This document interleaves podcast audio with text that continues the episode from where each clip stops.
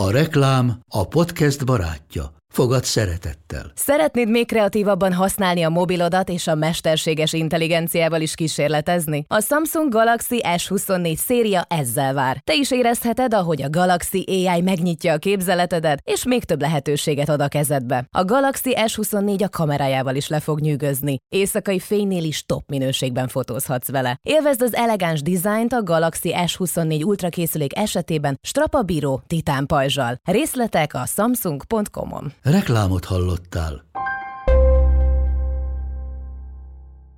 Én amikor kiégtem, akkor 26 évesen egy 45 fős csapatom volt. Hm. Egy idegen országban.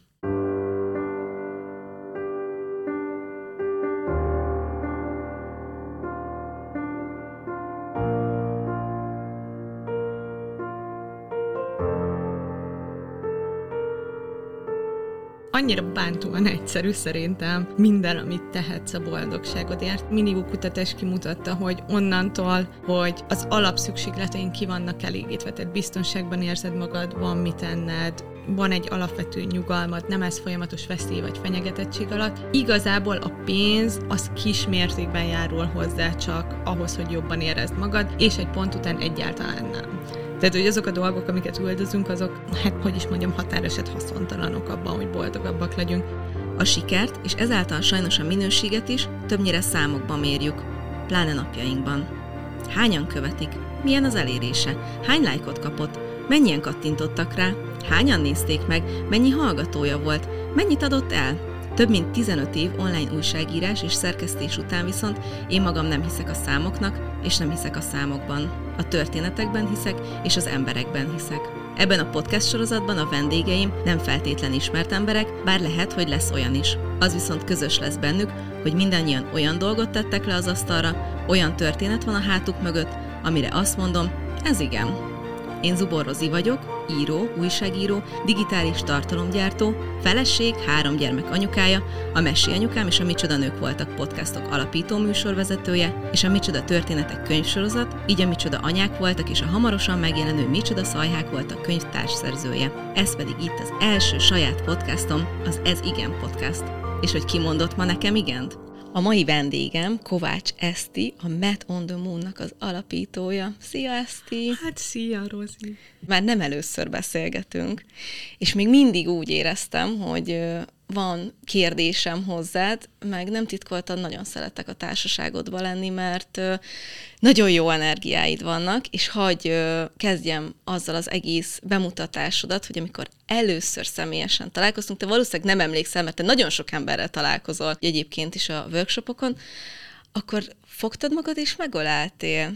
És ez engem annyira meglepett, és annyira jól esett, hogy utána emlékszem, hogy azt úgy egész nap vittem magammal, hogy úristen, itt egy ember, akivel pár insta váltás után találkozunk, és megölelget. Te ilyen ölelgetős vagy? Igen, igen. Um, szoktam is mondani, még Angliában volt ez a mondás, amikor így a kollégáim bemutattak valaki újnak, hogy she's Hungarian, she hugs.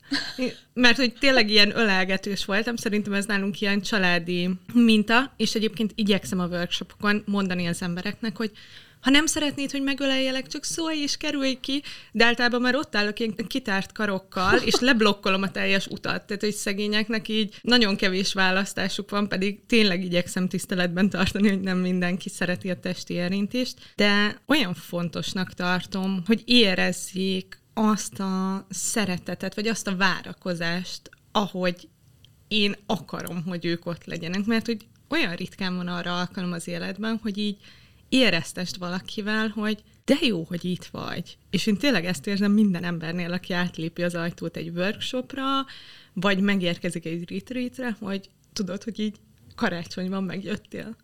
De egyébként szerintem ez egy ilyen nagyon jó üdvözlés, és mivel, hogy már nem egy workshopodon voltam, a legutolsó alkalommal, amikor a Svábhegyi csillagvizsgálóhoz mentünk, akkor direkt figyeltem az embereknek a tekintetét, hogy amikor meglátnak téged, akkor kb. ugyanaz az érzés fogja őket, mint ahogy én jöttem erre a beszélgetésre, hogy úgy a te személyiségeddel lenni, a te közegedvel lenni, az egy ilyen jó dolog. És akkor kezdjünk is el beszélni arról, hogy miért olyan jó dolog, meg hogy mit csinálsz te, amikor veled találkoznak az emberek. Yoga, mindfulness, well-being, meditáció, ez most így, ez a négyes, így a fő területed. Ezzel foglalkozol te is a csapatod a Metondő Moon mögött. Azt meséld el nekem, hogy hogy jött ez neked az életedbe, mert hogy egy egész más területről jössz. Abszolút. Én ugye marketing területről jöttem, gazdaságdiplomáciát végeztem, szóval ilyen egészen kalandos útjaim vannak, és aztán külföldön is dolgoztam hosszú évekig, Amsterdamban, Londonban, marketingesként. Én nagyon-nagyon szerettem ezt a munkát, nagyon nagy szerencsém volt, hogy kreatív, világot előrevívő cégek, cégeknél tudtam dolgozni, tehát tudod, oktatásban, dizájnban, csupa olyan témával, ami, ami nem csak marketing szempontból, hanem érdeklődési kör szinten is mozgatott, közösségszervezéssel és rá is csúsztam egy kiadós kiégésre. Ezt mindig igyekszem elmondani, mert szerintem még sokan mindig nem tudják, hogy a kiégésnek nem ahhoz van köze, hogy utálod a munkádat, hanem a munkahelyi stresszhez, ami túl gyakran, vagy túl intenzíven bukkan fel. És akkor ugye az volt az akkoriban lévő ajánlás Angliában, ahol én akkor éltem, hogy szedjek melatonint az alváshoz, meg esetleg felírhatnak valamilyen nyugtatót, tehát hogy legalább a pihenésem visszajön a normálisra, de hogy nyilván így az lenne a, a cél, hogy a stresszkezelést azt valahogy felfejleszük, és akkor úgy elhadarta a doktornő, amikor ott ülsz ebben a kiszolgáltatott béna helyzetben, hogy a yoga mindfulness meditáció, hogy keressek rá az interneten. Én meg rákerestem az interneten, nagyon jó diák vagyok, tehát tényleg ilyen igazi stréber, úgyhogy én beiratkoztam a kurzusra, megvettem a könyvet, és és ami szerintem nagyon fontos, hogy nem volt első gyakorlásra szerelem minden. Uh-huh. Tehát a meditáció az kifejezetten utálatos volt első gyakorlásra, és szerintem nagyon káros az, hogy sokszor azt látjuk az interneten, hogy elmész majd meditálni, meg jogázni, és akkor így a 15. percben rájössz, hogy hogy tudtál enélkül élni. Hát én úgy jöttem el az első meditációs hétvégéről, hogy én csak enélkül akarok élni. Tehát, hogy így ezzel biztos, hogy nem. Hány éves voltál ekkor? 26. Most vagyok 33, tehát hogy most már így elég, elég jó um, történelmünk van vele. Jogázni, mert azelőtt is jogáztam, és azt szerettem. A meditáció az elsőre borzasztó volt, aztán most pedig talán a, a megrendíthetetlen napi rutinom legstabilabb része. Nagyon fiatal voltál azon gondolkoztam, hogy amikor én ezzel foglalkoztam az én kiégésem előtt, mert hogy én is most egy ilyenből jövök szerintem most már azért elég erősen ki. A kiégés az így a kapuzárási pánik, ez az 40 éveseknél volt, legalábbis én az régi életemből, az elmúlt 10 évekből így emlékszem vissza, hogy ilyen 40 éves kor, körül jött el az embereknél, a nőknél, amikor már mondjuk fölneveltek gyerekeket, és akkor újra azon kapták magukat, hogy önálló individuumok, és nem csak a gyerekekkel kell foglalkozni, meg a háztartással, meg a férje, hanem újra jöhetek én és akkor na most akkor végre majd akkor azt csinálom, ami engem boldoggá tesz. Egyébként ezt látom, hogy egyre fiatalabbakat is érint ez a téma. Uh-huh. 26 évesen az, az nagyon, nagyon fiatal voltál még akkor ehhez. Nekem az biztos, hogy hozzátartozik a, a képhez, hogy azért egy nagyon uh, erős perfekcionizmussal mentem neki az élet minden területének, tehát egész életemben versenysportoltam, mindig éltanuló voltam, tehát hogy hogy nagyon erős volt ez a teljesítmény orientáltság mindenhol, és a munkámban is nagyon szerencsés voltam azokkal a cégekkel, akikkel dolgozhattam, de ez nagyon nagy felelősséggel is jött. Tehát, hogy én amikor kiégtem, akkor 26 évesen egy 45 fős csapatom volt. Hm. Egy idegen országban. És az idegen országot úgy értem, hogy mindenki szuper volt és kedves, de mondjuk tudod, a szokásos szociális védőhálód nélkül vagy ott. Én azt gondolom, hogy az, hogy egyre fiatalabbaknál is van ez, annak egy része az edukáció, tehát az, hogy az emberek tudják talán egyre inkább megértik, ezáltal sokszor mondjuk félre is fordítják, hogy mi kiégés, meg mi nem. de hogy egyáltalán ismerik a kifejezést, tehát mondjuk nem 40 évesek, mikor először találkoznak azzal, hogy ilyen létezik. A másik pedig az, hogy, hogy nagyon gyors az élet. Tehát, hogy sokkal több impulzus ér, sokkal kevésbé tudod mondjuk letenni a munkádat, tehát, hogy én emlékszem, hogy akár csak amikor én elkezdtem dolgozni, még az volt, hogy lezártam a laptopot, és betettem a fiúkba a munkahelyemen. és akkor hívtak fel telefonon, hogyha nem tudom, tényleg világkatasztrófa volt. Uh-huh. Tehát mondjuk egy telkó cégnél dolgoztam, és leállt a hálózat. Uh-huh. És akkor mi voltunk a közösségi médiáért felelősek, tehát hogy azt úgy azért illet kiírni Facebookra, hogy bocsi srácok, ma nem streamel senki. Um, de hogy tudod, ez volt az egyetlen eset, hogy csörgött a telefonom, nem volt rajtam céges chat, meg céges e-mailek se igazából, hanem ott az volt, hogy nem tudom, hatkor felálltál, és betetted a fiúkba a laptopodat, és gondosan becsuktad kolcsal. Hm. Aztán majd holnap reggel látjuk egymást. Szóval szerintem ez egy kicsit sok összetevős, de én úgy gondolom, hogy akár változáshoz köthető lehet, akár mondjuk felelősségi kör akár teljesen függetlenül a munkádhoz az is, hogy az életed más területén mondjuk egy olyan elvárás növekedés van, tehát mondjuk annyival jobban oda kell magad tenned a családodban, vagy egy másik közegben, hogy a munkahelyi stressz sokkal élesebben vág. És emlékszel, hogy mi volt az a pont, amikor azt mondtad, hogy ezt így nem lehet tovább? Amikor orvosi segítséghez is, mert hogy ha jól értem, ezt mondtad, hogy orvoshoz kellett menni, mert hogy úgy érezted, hogy akkor a baj. Biztos vagyok benne. Én ezt saját életemből szintén, hogyha hozom, hozhatom ezt a példát, emlékszem arra a pontra, amikor azt mondtam, hogy ezt nem lehet tovább így csinálni.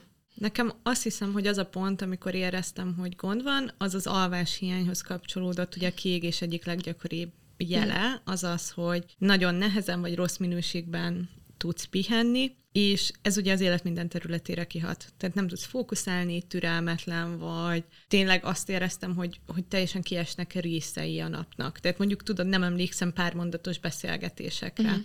Tehát tényleg ott azért az idegrendszeri funkciód az nagyon-nagyon megsínli. Úgyhogy nekem, nekem az volt az, amikor úgy éreztem, hogy már se a munkámban, se a magánéletemben nem vagyok önmagam, és tényleg az, hogy eltűnnek részei az életemnek. Tehát, hogy nem emlékszem rá, hogy megtörtént. Nem emlékszem, hogy jöttem haza.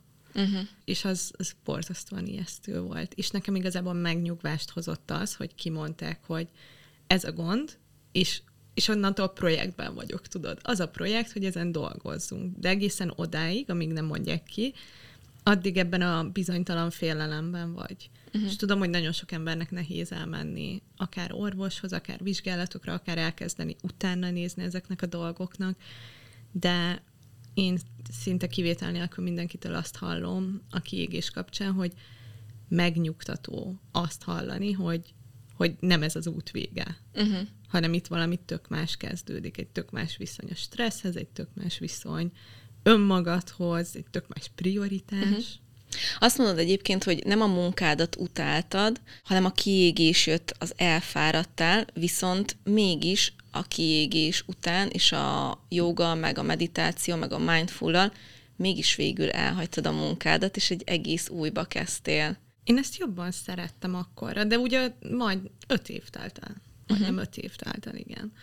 Szóval én, én nem azért hagytam ott a marketinges munkámat, mert mert nem szerettem már, hanem egyszerűen azt éreztem, hogy ezt most jobban szeretem. Uh-huh. És szerintem ez is olyan klassz, és olyan számomra felhatalmazást adó, hogy az élet nem ilyen szélsőségekben létezik. Tehát tudod, hogy amúgy nem csak akkor változtathatsz, amikor már elmentél a falig. Tehát, hogy nem kell meggyűlölnöm a marketinges munkámat, hanem én mai napig írtó lelkes vagyok, mikor mondjuk átnézem az összeállított hírlevelet. Mert tökre szeretek marketinggel foglalkozni, csak jobban szeretek jogával, mindfulness és meditációval. Uh-huh. Azért teszem fel ezt a kérdést, mert hallgattalak a Venus projektes lányokkal, és ott volt egy mondatod, amikor a fejlődésről beszéltél, és elmesélted a kávéfőzős példát. Ja, igen, igen, igen. A, az angliai kávéfőző. Igen, igen, igen, hogy bementél egy nagy meetingre, és akkor elkezdték sorolni neked, hogy ki mit kér. Yeah, és akkor ez ilyen, ez kicsit ilyen megütötte a fülemet, hogy Ez egyébként lehetette még egy ilyen érv, már csak azért is, mert amikor ezt hallgattam, nekem eszembe jutott az, amikor pályakezdő voltam, és úgy mentem meetingre, vagy úgy vettem fel egy interjút mondjuk, hogy így láttam a szemeken, hogy igen, 20 éves, jó, és egyébként nő is ez egy nagyon valós dolog, de szerintem legalább annyira valós a mostani munkámban, mint amennyire valós volt marketingesként. Tehát marketingesként igen, megy ez, hogy de cuki kislány, aj, de lelkes vagy, pedig amúgy a lelkesedés milyen baromi fontos Nagyon. a szakmai teljesítményben és a mindennapi jól létünkben is, és hogy borzasztóan dühös vagyok azért, hogy így gyepálják az emberek lelkesedését, és a, aki lelkes, azt tudod, ez egy kicsit ilyen kicsit túltolja, nem? Uh-huh. Milyen cringe. Nem, egyébként legyetek lelkesek, tényleg a lelkesedés nagyon pozitív hatással van mind a teljesítményünkre, mind a jól létünkre, és a közelünkben lévők jól létére. Tehát, hogyha valaki táncolva, énekelve jön be az irodába, akkor könyörögbe kérlek, hogyha nem tudsz hozzá csatlakozni, legalább ne szólj oda. Igen. Ne beszélj róla a kávéfőző mellett, tehát hogy hidd el, hogy ő nem csak magára van jó hatással, de rád is. Igen. És ne engedjék, hogy kihasználják a lelkesedést, mert Igen. ez a másik vonal, ez a másik része. ki tudják használni. És marketingesként tényleg ez egy nagyon valid dolog volt, hogy a legtöbb terem, különösen mikor már vezető voltam, tehát mondjuk az utolsó 7-8 évben a legtöbb terem az nálam idősebb férfiakkal volt tele. Hm. De valahogy ez engem nem bántott. Voltak bántó helyzetek, de én ezt úgy fogtam fel, hogy én most így mindenkiért vagyok jelen. Mert hogyha egyszer már ültek egy olyan teremben, ahol ült egy 20 éves nő hasonló pozícióban, mint ők, akkor a következő 20 éves nő, aki mondjuk két hét múlva be fog velük sétálni egy terembe, talán már nem kell, hogy átmenjen azokon a körökön, hogy jaj, akkor te most um, shadowingolsz valakit a teremből, vagy esetleg a kávérendelést akarod felvenni? Tehát mindenféle mm. variációt hallottam arra, hogyan kedvesen, minden ártó szándék nélkül, mert tök őszintén gondolom, hogy minden ártó szándék nélkül, de megkérdőjelezték, hogy te nem úgy nézel ki, mint a, a marketing vezetők, akiket ismerünk, mit csinálsz itt?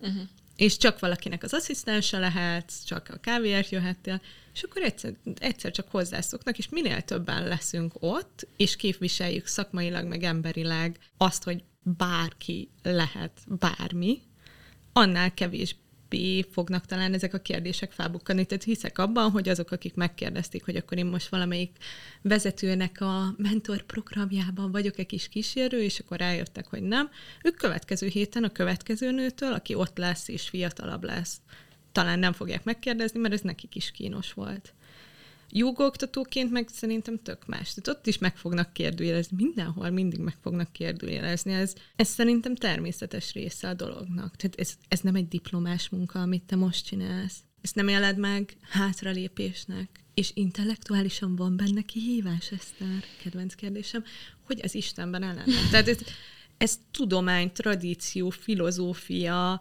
fizikai gyakorlás, mindenféle kihívás van benne intellektuális és száz egyéb. Szóval, hogy szerintem nem érdemes arra optimalizálni, hogy az emberek mit nem fognak megkérdőjelezni. Tökre megfogják, és a legtöbben esküszöm még nem is rossz indulatból, csak értetlenségből, nem tudom, semleges kommunikáció hiányából, tehát, hogy ilyen, ilyen pontokból fognak megkérdőjelezni, nem azért, mert őt bántani akarnak, csak egyszerűen nem, nem értik, a, aki vagy, vagy amit csinálsz. Igen. Nem, ne haragudj, hogy ezt behoztam ezt a témát, csak na- nagyon kíváncsi voltam, mert hogy mondom, ez nálam benyomott egy ilyen gombot, és ráadásul tudom, emlékszem, hogy amikor ilyen szituációban voltam, akkor így az volt bennem, hogy de én igenis meg tudom mutatni, hogy 20 évesen is tudok olyan interjút, tudok úgy beszélgetni, tudok olyan ötletet hozni, szóval, hogy engem pláne nőként... Bennem is ez volt.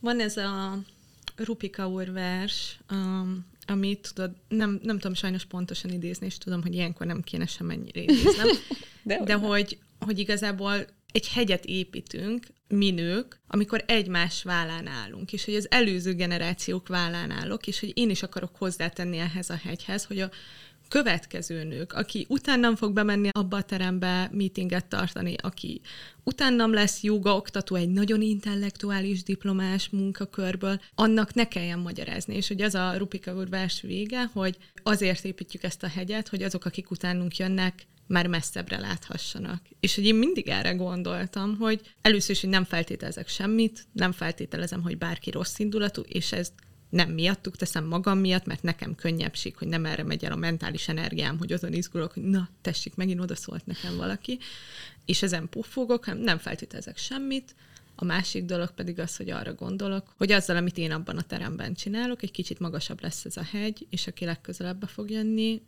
hasonló paraméterekkel, mint én abban a teremben, ő már egy kicsit távolabb lát, és lehet, hogy neki emiatt nem kell megválaszolni azt a kérdést, hogy ő most akkor kávét főzni jött, vagy valamelyik um, nagy hírű vezetőnek a mentorátja. Mit játszódott benned, meg egyáltalán a folyamata, hogy akkor te azt mondod, hogy akkor itt most vége, és ezt én így nem csinálom tovább.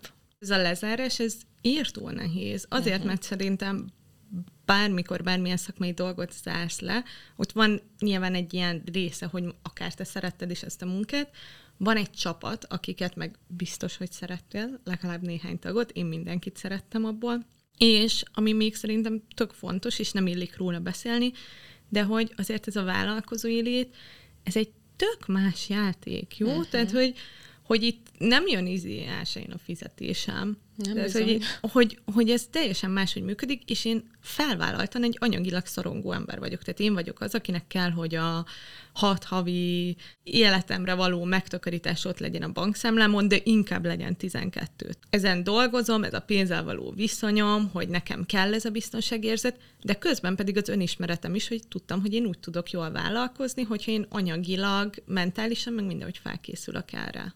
És az utazásban pedig szerintem az a nagyon izgalmas, hogy az egyik legjobb reziliencia növelő tevékenység, mert igazából mindig úgy gondolunk a rezilienciára, hogy, hogy ez ugye edződik. Tehát a rugalmas ellenálló képességünk akkor edződik, amikor van alkalom megmutatni, hogy mi tudunk alkalmazkodni megváltozott viszonyokhoz, hogy mi tudjuk máshogy kezelni a kihívásokat, és erre az utazás egy nagyon jó terep, mert mi történik? Mást kell enni, mint amit enni szoktál, máshogy kell utazni, mint ahogy utazni szoktál, más nyelven kell beszélni, hogyha tudsz azon a nyelven beszélni, ha meg nem tudsz, akkor máshogy kell kommunikálni. Tehát az utazás ez egy ilyen igazi reziliencia boost, és, és én akkor pont Ázsiába mentem, és ilyen fizikai munkában vettem részt, tehát hogy ilyen te a földön, segíteni, pakolni, tényleg a két kezeddel mezőgazdaságban dolgozni, ami ilyen teljesen spontán adódott, de számomra annyira, hogy is mondjam, energetizáló vagy feltöltő volt, mert, mert megmutatta, hogy lehet máshogy. Tehát, hogy annyiféle élet van, annyiféle dolog történhet aközt, mikor felkezd, meg aközt, mikor lefekszel és nekem nagyon kellett az, hogy lássam, hogy amikor felkelek és bemegyek az irodába, az lehet egy tök más rutin, és akkor is el fog telni a nap, és akkor is fogok nevetni, meg akkor is lesznek kihívások. Tehát egy te a földön is megtörténik, ami megtörténik egy irodában, és amúgy ugyanez megtörténik a jóga szőnyegeden is. Annyiféleképpen lehet, és annyira hajlamosak vagyunk nem túl látni azon, ami van és minden inkább így kimozgatod magad abból, hogy hiszen bármerre mehetek. Tehát, hogy bármi megtörtént. Holnaptól dönthetek úgy, hogy én békés életet akarok, és barista leszek egy kávézóban. Tehát, hogy ezek mind járható utak, és elfeledkezünk arról a szabadságról, hogy még a leglimitáltabb, szorítóbb élethelyzetben is annyi út van. Igen, pont a napokban beszélgettem valakivel, hogy tényleg a boldogságunk az csak tőlünk függ, és hogy ezt szeretjük mindenki másra fogni, az anyósunkra, a főnökünkre, a férjünkre, feleségünkre, a gyerekeinkre, a szomszédra, bárkire.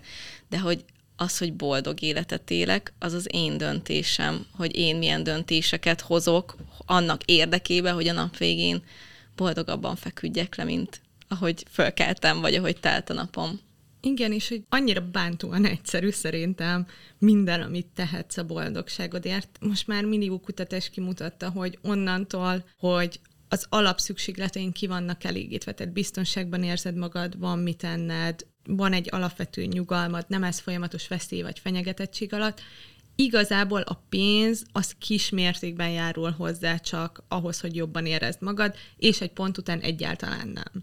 Tehát, hogy azok a dolgok, amiket üldözünk, azok hát hogy is mondjam, határeset haszontalanok abban, hogy boldogabbak legyünk. És az olyan dolgok, mint a hála, a kedvesség, a lelkesedés, a jelenlét azok, amik egyébként így nagyon gyorsan és nagyon látványosan meg tudják emelni a jól létünket. És közben ezekről pedig tökre elfeledkezünk. Szerintem azért is, mert ilyen kicsinek is jelentéktelennek tűnnek, és akkor úgy, úgy vagyunk vele, hogy hát amúgy hálát adhatnék minden este három dologért, de ki, kim fog az segíteni? Rajtad, amúgy. Um, meg lehetnék kedves, de hát velem se kedves senki. Ne, ne azért legyél kedves, mert veled kedvesek, legyél azért, mert hogy te jól léteden segíteni fog. Legyél full módon kedves, és ugyanúgy működni fog. Aztán majd lehet, hogy két hét múlva már altruista gondolatok miatt leszel kedves, de hogyha az elején úgy megy, akkor legyél azért kedves, mert amúgy a te jól létedhez nagyobb mértékben járul hozzá a kedvességed, mint annak a jól létéhez, akivel kedves vagy. Nagyon izgalmas kutatások kimutatják, hogy gyakorlatilag a kedvesség az egyik legönzőbb dolog, amit tehetünk önmagunkért. Szóval, hogy szerintem nagyon könnyű erről elfelejtkezni, és nagyon könnyű ezt a hatalmat, amit te is mondtál, így átadni másoknak, hogy hát én most se tehetek semmit, mert ez megint a kedvesemem volt. Igen. Ez megint a főnökömön, aki jól elszúrta a napomat. És közben nem. És ugye a, a Barbara Frederiksennek van ez a nagyon izgalmas kutatás arról, hogy az érzelmek egy kicsit úgy működnek, mint egy spirál. Tehát képzeljétek el egy ilyen fentről lefelé szűkülő spirált, és ugye ezt a pozitív érzelmek felfelé mozdulnak. Tehát ők kinyitják a világot, és építkezni segítenek. Tehát abban segítenek, hogy amikor mondjuk biztonságban érzed magad, örömteli vagy, akkor valószínűleg te is tapasztaltál már ilyet, hogy egyre több jót látsz tehát amikor nyugodt vagy, és békés, és pont kikapcsolódsz, és egy jó szombat délután van a családdal, akkor észreveszed, hogy milyen szépen süti a fák levelét a nap, hogy igazán érzed a kávéd ízét. Tehát, hogy a pozitív érzések egy kicsit így kinyitják a világot, és segítenek mondjuk kreatívabbnak lenni. Míg a negatív érzések, a félelem, a dű, azok a spirálnak az alsó részén vannak, ami nem jelent feltétlenül rosszat, mert például segítenek fókuszálni. Tehát a, a negatív érzések nagyon jók abban, hogy beszűkítsék a fizikai és mentális látókörödet, és igazán rá tudj valamire fókuszálni. Tehát például, mikor vészhelyzet van, és sok ember beszámol róla, hogy ilyen egészen beszűkül a látótere, mert hogy a teste, meg az idegrendszere tudja, hogy figyelj, neked most nem fontos, hogy 200 méterre mi történik az utcán, neked most az a fontos, hogy ezt a balesetet megelőzd. Hm. Tehát olyan negatív érzések egyébként ugyanúgy szolgálnak minket, hogy akkor a pillanatban beszűkölve ugyan, de tök jó probléma megoldó leszel. Tehát, hogy nem, nem rossz vagy, vagy jó is, hogy valahol ezzel sem értek teljesen egyet, hogy pozitív és negatív érzések vannak, de hogy mindennek van helye, és amikor hagyod mondjuk ezeket a pozitív érzéseket, vagy felülsz erre a, erre a járatra, akkor elindul felfelé a világ. Tehát, hogy elindul az, hogy hogyha jót keresel, akkor egyre több jót fogsz észrevenni. Ha hálás vagy, akkor hirtelen úgy érzed, hogy mennyi dolog van, amiért hálás lehetsz. És hogyha pedig belecsúszol ezekbe a negatív érzésekbe, akkor meg nagyon könnyű ezekből többet felszívni a környezetedből és hogy hallgatlak, az jut eszembe, biztos, mert nagyjából egykorúak vagyunk, neked is volt a általános iskolai éveidben a barátság, vagy kedvenc füzet, nem is tudom, és emlékszem, hogy abban volt ilyen kérdés, hogy álmaid pasia milyen legyen, írd le három kötőjel, öt szóval, és akkor, hogy így tök emlékszem, hogy ugyanúgy dobáltuk annak idején ezeket az ilyen egyszerű címkéket, vagy jelzőket, hogy legyen humoros, meg szeressen olvasni, meg nem tudom, és hogy ugyan ilyen a kedvesség, a hála érzése, hogy így, hogy így ezeket így mondjuk meg tudjuk, de mégis annyira banálisan egyszerűnek tűnik, hogy mégis így inkább azon bennük, hogy de igazából engem boldoggá egy, nem tudom, amerikai nyaralás fog tudni tenni, vagy egy 60 ezer forintos futócipő, vagy nem tudom, egy új ruha, vagy egy teljesen mindegy, hogy most mivel folytathatnám, miközben tényleg ez itt van, és ezt azért is hozom be, mert tök érdekes, hogy mondod, a pénzhez való hozzáállásodat, hogy a változáshoz, az életünk ilyen kardinális változásához egyébként mennyire szükség van a pénzhez, és mégsem mennyire befolyásol minket a változás meghozatalához a pénz, és hogy mindeközben ezt is olvastam, meg hallottam rólad, hogy a szakdolgozatodnak is ez volt a témája, hogy mennyire függ a boldogságunktól a pénz. Szóval ez nagyon az, érdekes. Az egy komoly meló volt közgazdaság szakon átverni azt, hogy én valahogy a boldogságról írjak, és ugye így sikerült összehozni, hogy a jól létünkre a jó lét milyen hatással van. Tehát, hogy mondjuk azok az országok, vagy azoknak az országoknak a lakói, amiknek meredeken emelkedik mondjuk a GDP-jük, vagy az elkölthető jövedelme az embereknek, ott boldogabbak-e az emberek. Amúgy, surprise, surprise, nem, ehhez van elsősorban köze, tehát vannak egyébként gazdaságilag jól teljesítő országok, ahol boldogabbak az emberek, de ezt kutatják, és nem feltétlenül az anyagi jól léthez van köze, hanem tényleg ott is az jön ki, hogy van egy ilyen határérték, amikor az emberek már viszonylagos jólétben és biztonságban élnek, onnantól kezdve a pénzzel nagyon nem lehet hatni a boldogságukra. Én azt gondolom, hogy a boldogságunknak ez is egy kicsit a, a csapdája, hogy azt gondoljuk, hogy a boldogságunk az majd ott is akkor lesz, és nem itt is most van, tudod, majd ha ezt megkapom, tehát így, mintha halogatnánk az életet, uh-huh. hogy majd ott törülni fogok, majd a nyaraláson jól érzem magam, a nyaraláson persze meg majd végig görcsölsz, hogy uh, már csak három nap van, és még nem pihentem ki magam, és, és még hogy, nem éreztem annyira jól magam, mint amikor azt képzeltem, hogy majd Hogy majd mennyire jövök. jól fogom magam érezni, igen, meg hogy mégsem olyan, amilyennek elképzeltem, tehát hogy ugye ezek az ilyen elvárások is, amiket előre hozzácsatolunk ezekhez a dolgokhoz, és én tényleg ezért mondom azt, hogy, hogy nincs olyan mondjuk egy workshopon, vagy akár egy elvonuláson, hogy én akkor most így átnyújtom neked a Szent Grált három gyakorlat formájában, és akkor holnaptól makulátlan az önismereted, megfejlődted, amit meg kellett fejlődni, hirtelen uh, csodásan tudod használni az erősségeidet, hanem amit mi tenni tudunk, az az, hogy adunk neked eszközöket, és te elkezded élni azt, ami itt és most van. És most elkezdhetsz változni, és most tehetsz valamit magadért, és most gyakorolhatsz, mert hogy az egész egy gyakorlást. Nincsenek hekkek, szokások vannak, gyakorlások vannak, újra és újra visszatérés van. Nyüglődve, meg panaszkodva a jóga szőnyegedre, meg jaj, de jó, hogy gyakorolhatok ma, kommentekkel a jóga szőnyegeden, de hogy csak ez az út van, mert a megérkezés, ha majd megérkezel az amerikai nyaralásodra, az egy darab pillanat lesz. Igen. Hát most akarsz millió pillanatot az életedből azzal tölteni, hogy csak azt az egyet várod? Ez pont ugyanolyan, mint amikor arra készítenek, hogy majd gyereket születik, és akkor majd az jön a pillanat, megszületik, és innentől kezdve életed végig boldog vagy. És hogy egyébként mondjuk azt így senki nem mondja, hogy lehet, hogy egyébként 18 órája vajúttál, és szenvedsz a fájdalomtól, és persze tök jó, hogy végre kint van a gyerek, de hogy nem biztos, hogy te abban az adott pillanatban rögtön boldog leszel, és utána alig várod, hogy izé, nem tudom, a férjed átvegye, vagy a párod átvegye a gyereket, és aludjál kettő órát, mert az fog igazán csak boldog tenni. Szerintem igen, ez nagyon-nagyon furcsa, hogy mennyi dologba tudunk belemenni ilyen nagyon specifikus elvárásokkal, és hogy már az önmagában mekkora kis mozgató rugója lehet a jól létünknek, hogyha egy ilyen ítéletmentes kíváncsisággal tudunk kilépni minden nap az utcára. Tehát azt mondom, hogy nem várok ma semmit az időjárástól, nekem nem tartozik az augusztus napsütéssel, nem várok ma semmit a kollégámtól, és hogy nem az az elvárásunk, hogy mindennek jól kell mennie, és mindig boldognak kell lennem. Mert most már egy kicsit van ez a toxikus pozitivitás, ki minek szeretné hívni, hogy tudod, hogy az embereknek az alapállapota a boldogság. Uh-huh. És mikor nem vagy boldog, akkor hiba csúszott a Matrixba. Mert mert mindig boldognak kéne lenned, mindig mindenkinek jó fejnek kéne lennie, mindig ömlenie kellene belőled a pozitív érzelmeknek, tehát, hogy elfeledkezünk arról, hogy az élet az tényleg egy ilyen hullámzás, és hogyha tudjuk ezeket a hullámokat természetesként kezelni, akkor sokkal jobbak leszünk benne. Van egy tök izgalmas kutatás, ami a, az emberek stresszhez való viszonyáról szól, és nagyon szeretem ennél a témánál így felhozni, hogy azt vizsgálták, hogy emberek mennyit stresszelnek, és mit gondolnak a stresszről. Tehát, hogy azt gondolod, hogy a stressz az, élet természetes része, vagy azt gondolod, hogy a stressz a legnagyobb ellenség, és meg fog ölni, és azokra az emberekre sokkal rosszabb hatással volt, mind a fizikai, mind a mentális egészségükre a stressz, akik úgy gondolták, hogy a stressz nem természetes, és nagyon rossz dolog, és borzasztóan ártalmas.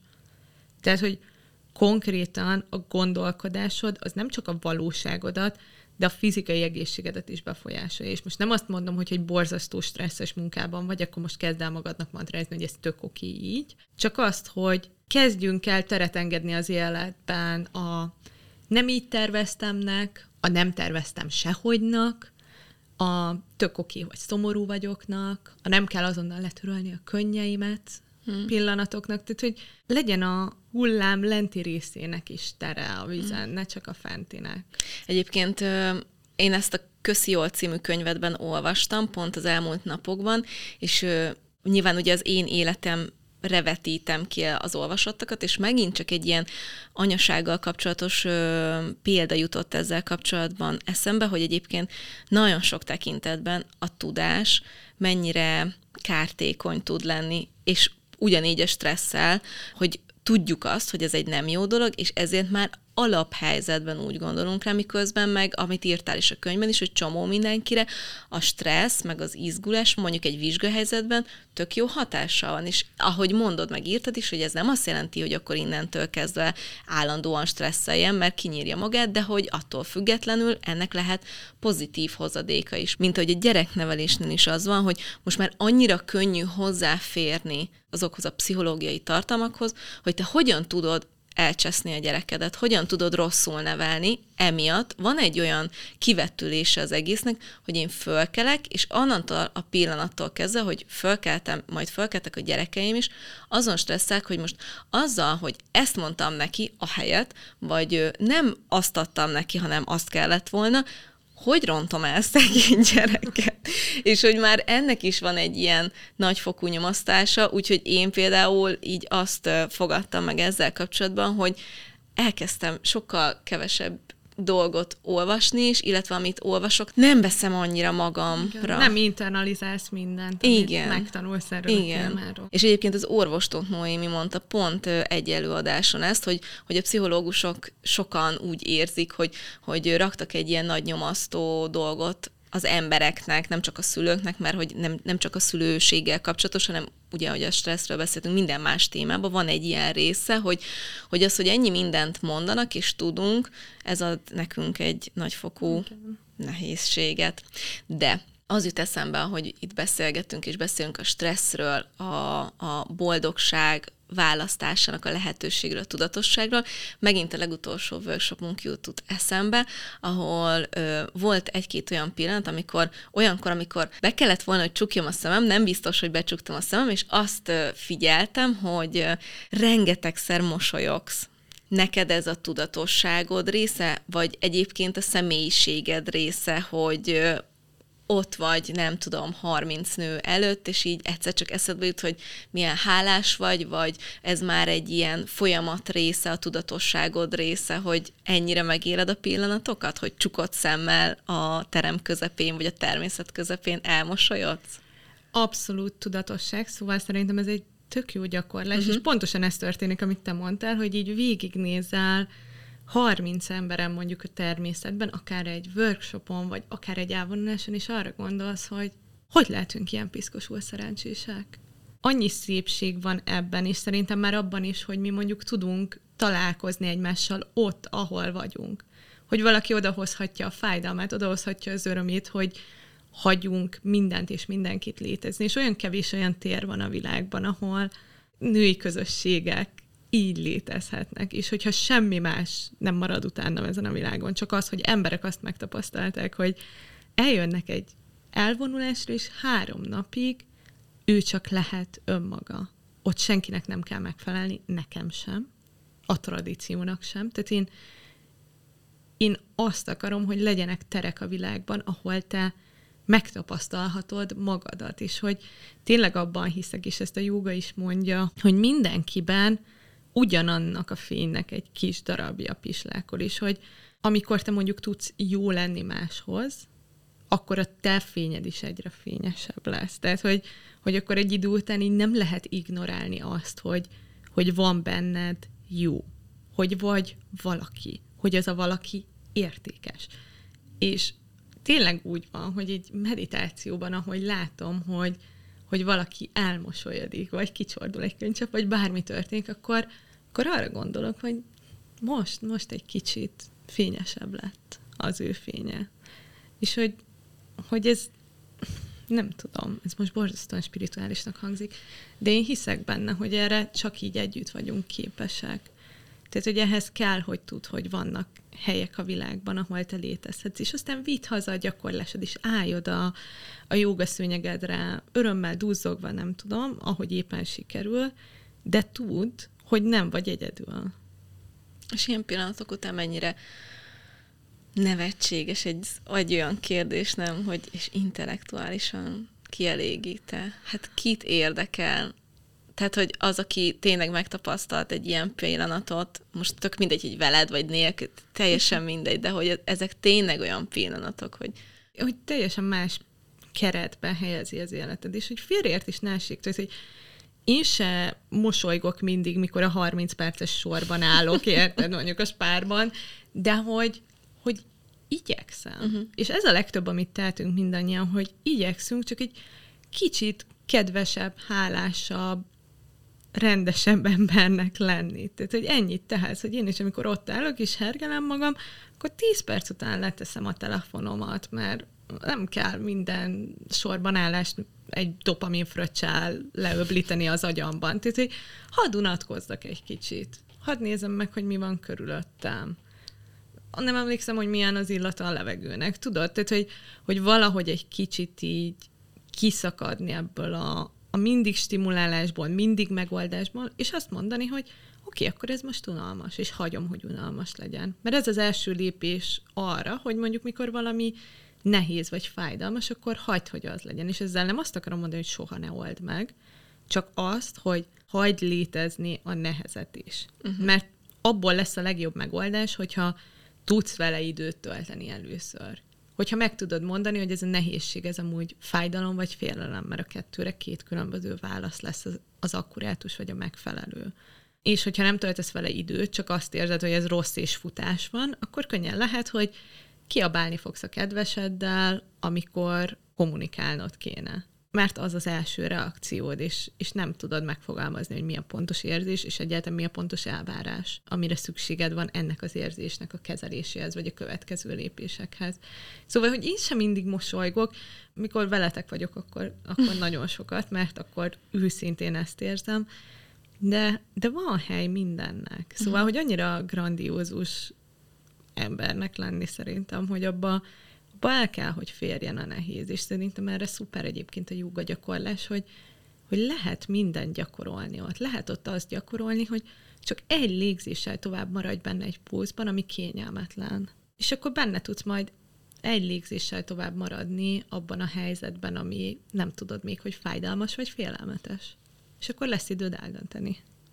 Akkor nincs benned az a nyomasztó, érzés, nyomás, hogy Kovács Esztinek, a Meton de Moon alapítójának, aki well foglalkozik, nem mindig megy. Egyáltalán van-e olyan, most nyilván megválaszoltad, meg erről beszéltél az elmúlt percekben, de hogy, hogy van olyan, amióta ezzel foglalkozol, hogy úgy hogy Isten igazán kicsúszik a lábad alól a talaj, vagy most már van annyi technika a kezedben, hogy érzékeled, hogy na most kezdődik, ez az a pont, hogy ha most nem csinálom azt, amit tanultam jogával, mindfulness-szel, well akkor most, hogyha ezt így csinálom tovább, akkor szétcsúszik.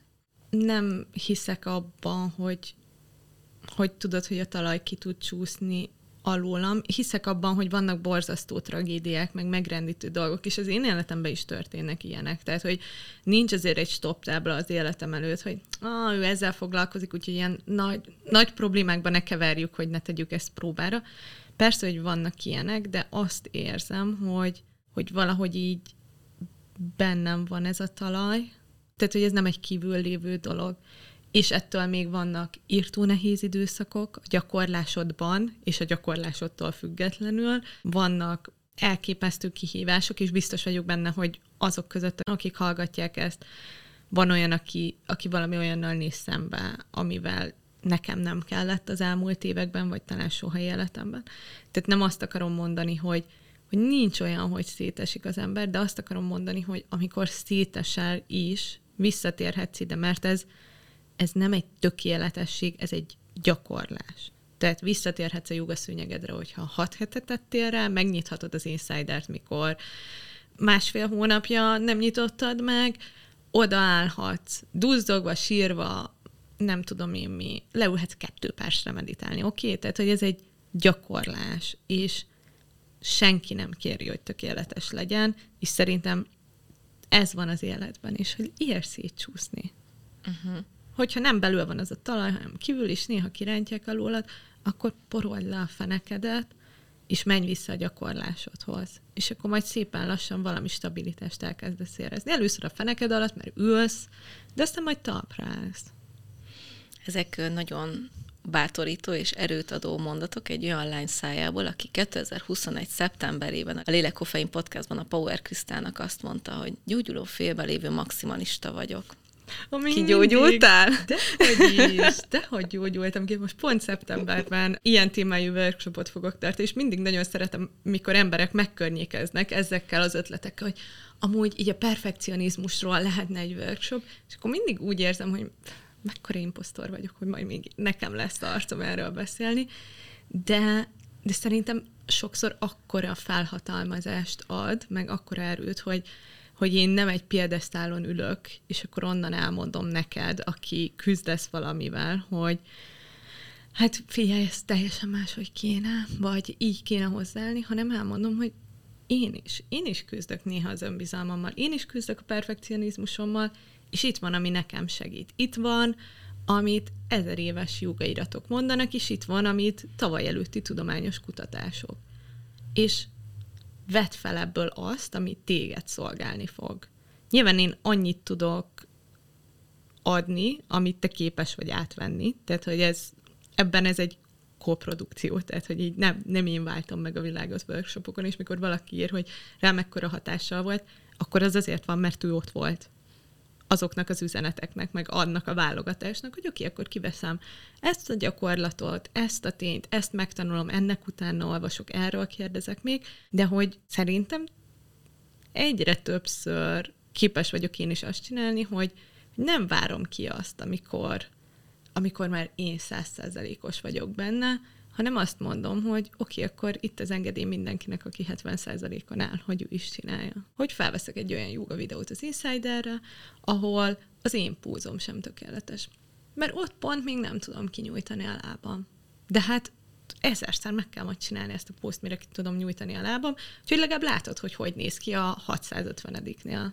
És hogy állsz a nemet mondással? Mert hogy egy olyan életből, ahol nagyon sokat számít az, hogy mennyit ülsz gép előtt, hogy eldobod-e ötkor, vagy egy kicsit még benn maradsz, vagy még otthon is fölcsapod a laptopot, vagy hétvégén is.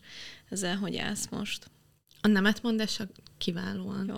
Na, nagyon jó, de ennek nagyon nagy köze van ahhoz, hogy olyan emberek vesznek körül, akiknél ez normális. Tehát, hogy kölcsönösen normális azt mondani mondjuk a barátaimmal, hogy mm, ma mégsem, és nem kell megmagyarázni, és nem kell hazudozni, tudod, tudom, hogy sok ember úgy érzi, hogy kényszerítve van erre, hogy ki kell találnom valami varázslatos kifogást, hogy miért nem, de hogy nagyon felszabadító azt tudni, hogy egy tiszteletteljes határon belül azt tudva, hogy a másik szeret, és amúgy érdekled, és vannak bizonyos helyzetek, amikor igenis ott lesz bármi történik, de hogy mondhatod azt a következő reggelire, hogy ah, kialudnám magam. A munkával kapcsolatban pedig nagyon segít a nemetmondásban az, hogy emlékszem arra, hogy, hogy mennyire rosszul teljesítek, mikor túl hajszolt vagyok. És szerintem ez a legtöbbünkre igaz. Tehát, hogy a legtöbben, amikor 12 óráznak egyik nap, akkor másik nap figyeljék meg a teljesítményüket, hogy akkor még a 8 órát se fogod tudni tisztességgel beletenni. Amúgy a legtöbben nem tudjuk a 8 órát tisztességgel beletenni a munkánkba. Tehát a legtöbb ember egyébként fókuszált munkára való képesség az ilyen 5-6 óránál húzódik most erre, nem tudom, rájött az ebédszünet, meg a kávézás, meg a megnézted az üzeneteidet a céges laptopodról, de hogy elég nagy illúzió az, hogy mondjuk 12 órán át tudunk hatékonyan dolgozni. A kimerültségben sokkal többet fogunk hibázni, sokkal rosszabb a munkamemóriánk, tehát hogy nagyon-nagyon rossz hatással van rá, és én, amikor egy kicsit elkap a kísértés, hogy megtolom ezt a mai napot, akkor aztán tudom, hogy megtoltom a mai napot, de holnap akkor nem tudom, mondjuk maximum négy órányi normális munkavégzést fogok tudni magamból kipréselni, és ez nem jelenti azt, hogy ott tudok ülni nyolc órát én a gép előtt bármikor, tehát hogy csak néha át kell mozgatni a fenekemet, hogy ne zsibbadjon, ott tudok ülni nyolc órát, de tudok dolgozni nyolc órát, kizárt. Hm. Úgyhogy én, én például nem tartok nyolc órás munkanapokat, és akkor mindenki mindig mondja, hogy mekkora luxus ez, Hát figyelj, egyszer nézd végig magadat munkában, hogy te tartasz a 8 órás munkanapokat. Mikor ránéztél a telefonodra az idő miatt, akkor hány perc volt, mire letetted? Akkor még azért csekkoltad az Instát is, nem? Meg a privát e és ez tök oké. Okay. Tehát, hogy ez tök normális, semmilyen tudományos tény nem támasztja alá, hogy az emberek napi 8 óra fókuszált munkavégzésre képesek. Ez egy random dolog, ami az industriális revolúcióval kialakult, semmiféle tudományos bizonyíték nincs rá, hogy az 8 óra napi munka az optimális. Milyen durva lenne ennek a beszélgetésnek a hatására a cégek. Levinnék a 8 órát 6 órára, annyival kevesebb fizetésért is. Mert hogy egyébként tudod azt mondani, hogy hát eddig a 8 óráért fizettünk.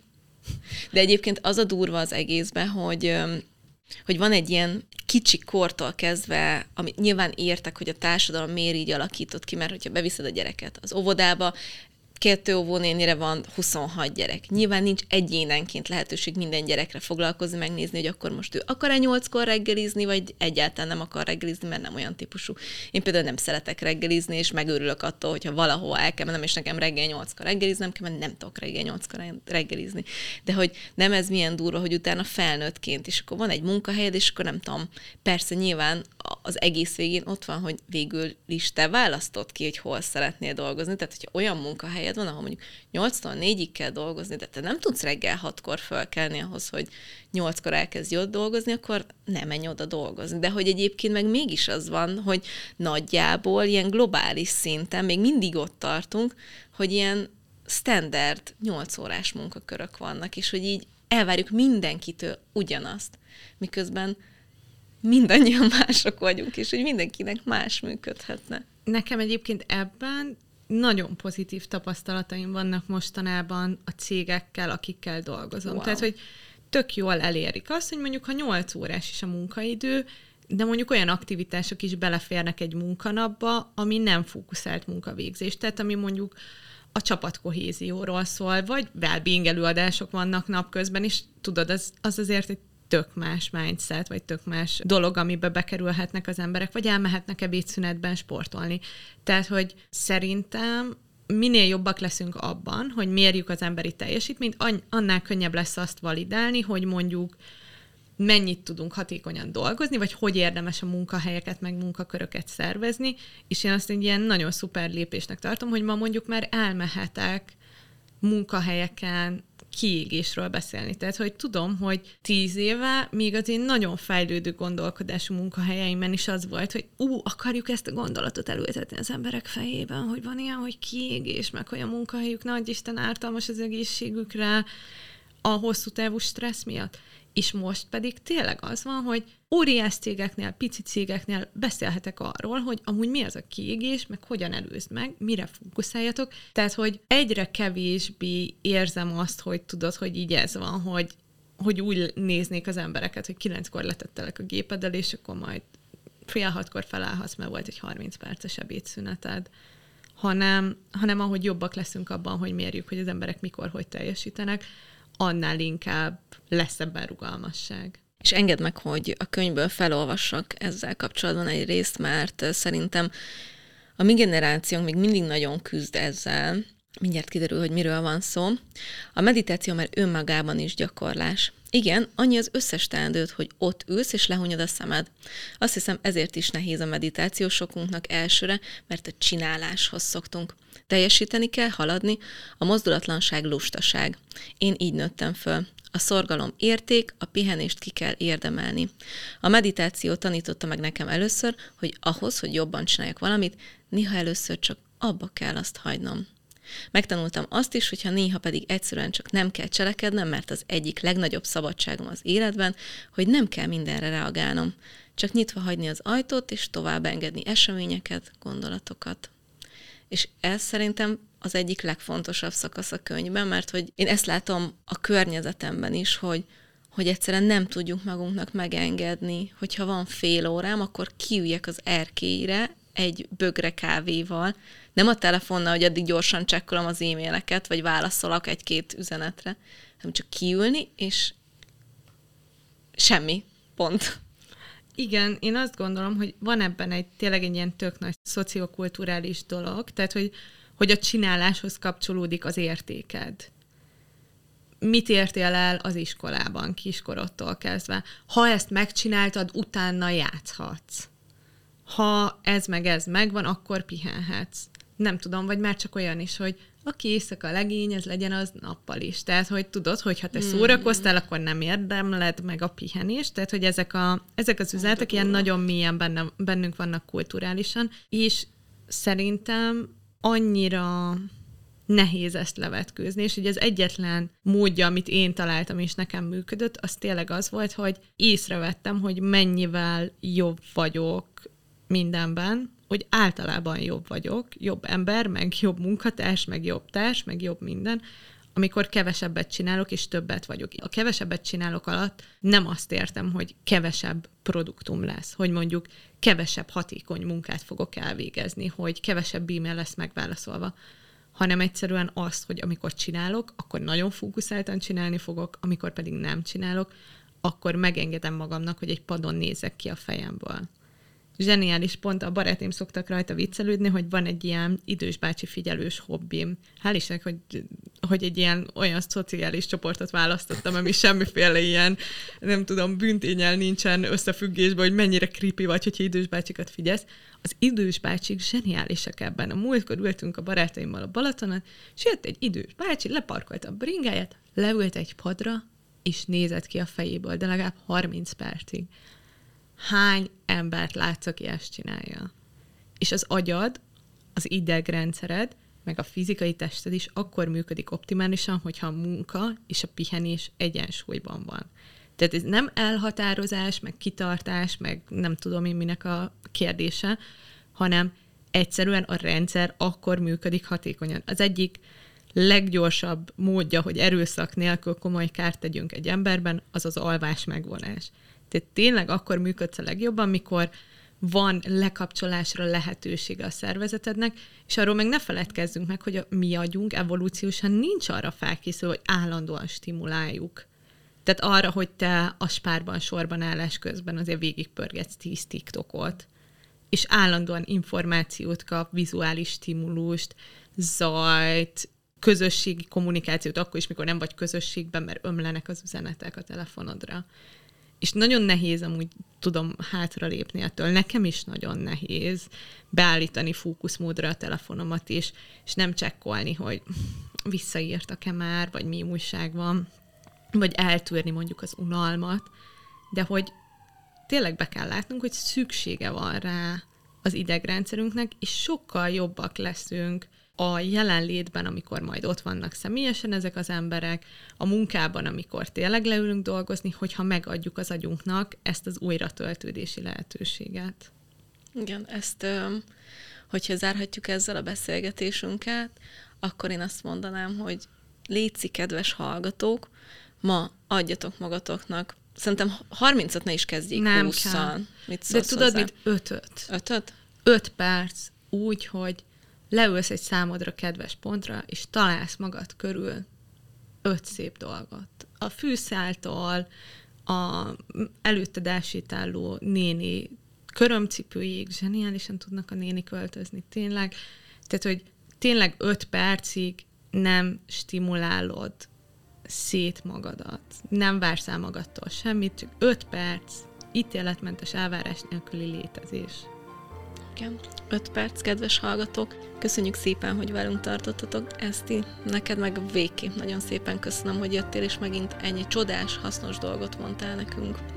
Köszi, hogy hívtál, Rozi. Legyen Nem még ilyen. Legyen még sok ilyen. 5 perc. Csodás 5 percet kívánunk mindenkinek. Sziasztok! Sziasztok. Ha tetszett ez a beszélgetés, akkor keressetek rá az Ezigen podcastra Facebookon és Instagramon is, és kövessetek ott is, hogy ne maradjatok le a következő epizódról. Sziasztok! Ez a műsor a Béton közösség tagja.